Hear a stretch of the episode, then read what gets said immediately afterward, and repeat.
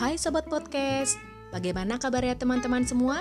Semoga selalu dalam keadaan sehat ya Kali ini Mila mau cerita tentang topik keinginan Ada satu lagu yang mungkin kalian ingat Aku ingin begini, aku ingin begitu, ingin ini, ingin itu banyak sekali.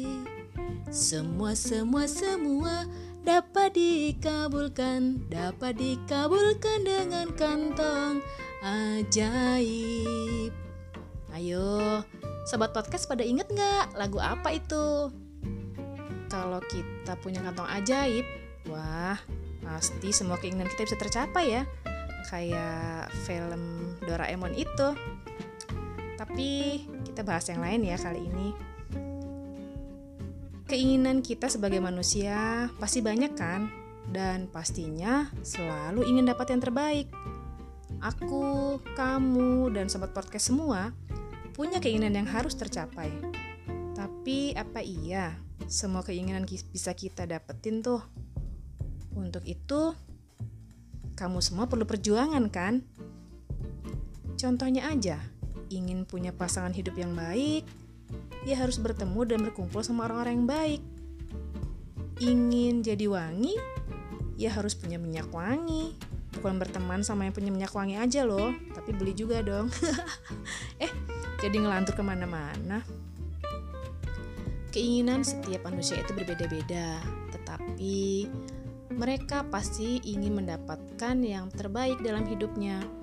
Jadi intinya, semua keinginan bisa kita dapat kalau kita berusaha. Kalau cuma ingin aja tapi nggak mulai-mulai berusaha, gimana mau tercapai kan? Contohnya aku aja nih. Aku ingin bisa bersuara, kemudian bertutur dengan baik.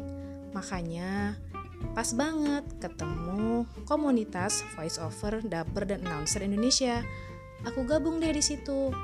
Terus tambah lagi, ikut tantangan 30 hari bersuara dari The Podcaster Indonesia.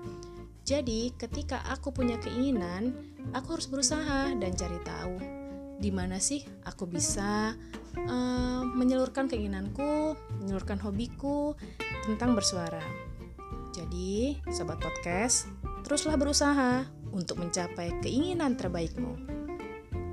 Oke, itu saja dari Mila uh, topik kita tentang keinginan yang sudah masuk hari ke 5 atau episode kelima kali ini ya dari The Podcaster Indonesia yaitu tantangan 30 hari bersuaranya.